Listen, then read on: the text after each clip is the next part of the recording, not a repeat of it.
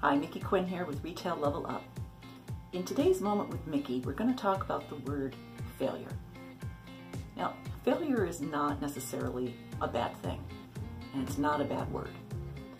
As children, we develop the most and the fastest by learning how not to do things.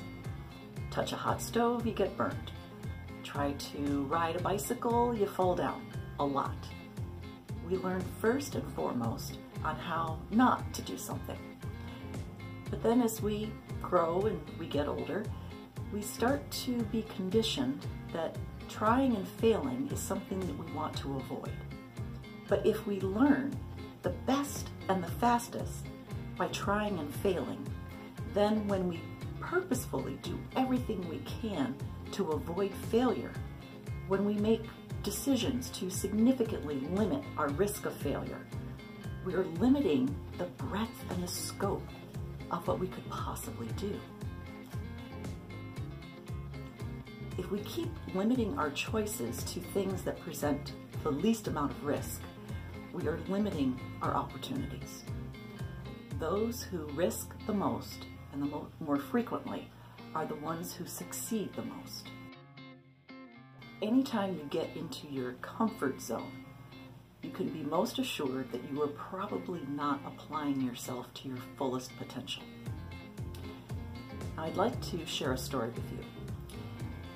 Several years ago, I was working for a big corporation, and there had been a, a big shakeup at the executive level, and a lot of players had changed. I had a job that I loved, and people that worked for me I just loved working with. But the direction of the company had started to change, and people that I was working for were changing the culture, and it just didn't feel right to me anymore. So I decided it was probably a good time to look for a new job. So I started applying and I applied and I applied and I got interviewed, I got ghosted, I went on interviews. I can't tell you on how many positions I applied for, how many interviews I went on, how many times I was flown across the country to different company headquarters to interview in person. And I kept getting turned down. I wasn't getting any offers. And I started to really doubt myself. I started to believe, well, maybe I had achieved this position and the work that I was doing, and I really wasn't qualified for it. And I started to think maybe I need to lower my expectations and look for a position that wasn't at the same level that I had achieved. I remember sharing this with my mentor and good friend, and he said to me, Mickey, don't run away from something. You need to run to something look for something that you're excited about, that you really want to be a part of, and run to it. You should never run away from something. And that was really good advice. And so I went back to apply again for the same level position that I currently held, but I learned something from that conversation. And I learned to start looking deeper into the companies that I was applying to was this a company I was really interested in? Did they have a culture that I really wanted to be a part of?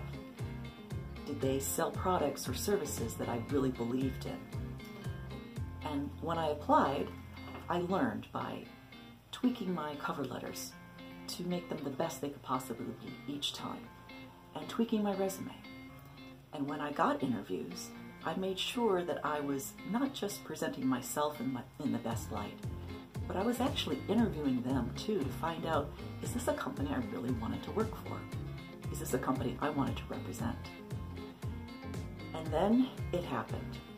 I landed my dream job with a company that I loved, people that I respected and really enjoyed working with. And it took four long years for that to happen.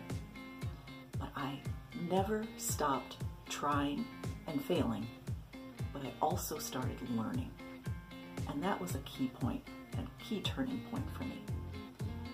So remember, the more you, times you fail, the greater your chance of success. There's a great quote from Henry C. Link. While one person hesitates because he feels inferior, the other is busy making mistakes and becoming superior. If you'd like to receive more tips like this, like us and follow us on Facebook, LinkedIn, and YouTube. And visit our, our website, retaillevelup.com, and sign up to receive our weekly emails. We send Monday motivations and Top Tip Tuesday. And also, if you're thinking about getting a coach, getting some help, to someone to work with you personally and professionally, visit retaillevelup.com and send us an email from the contact page. Because now, even more than ever, it's time to level up.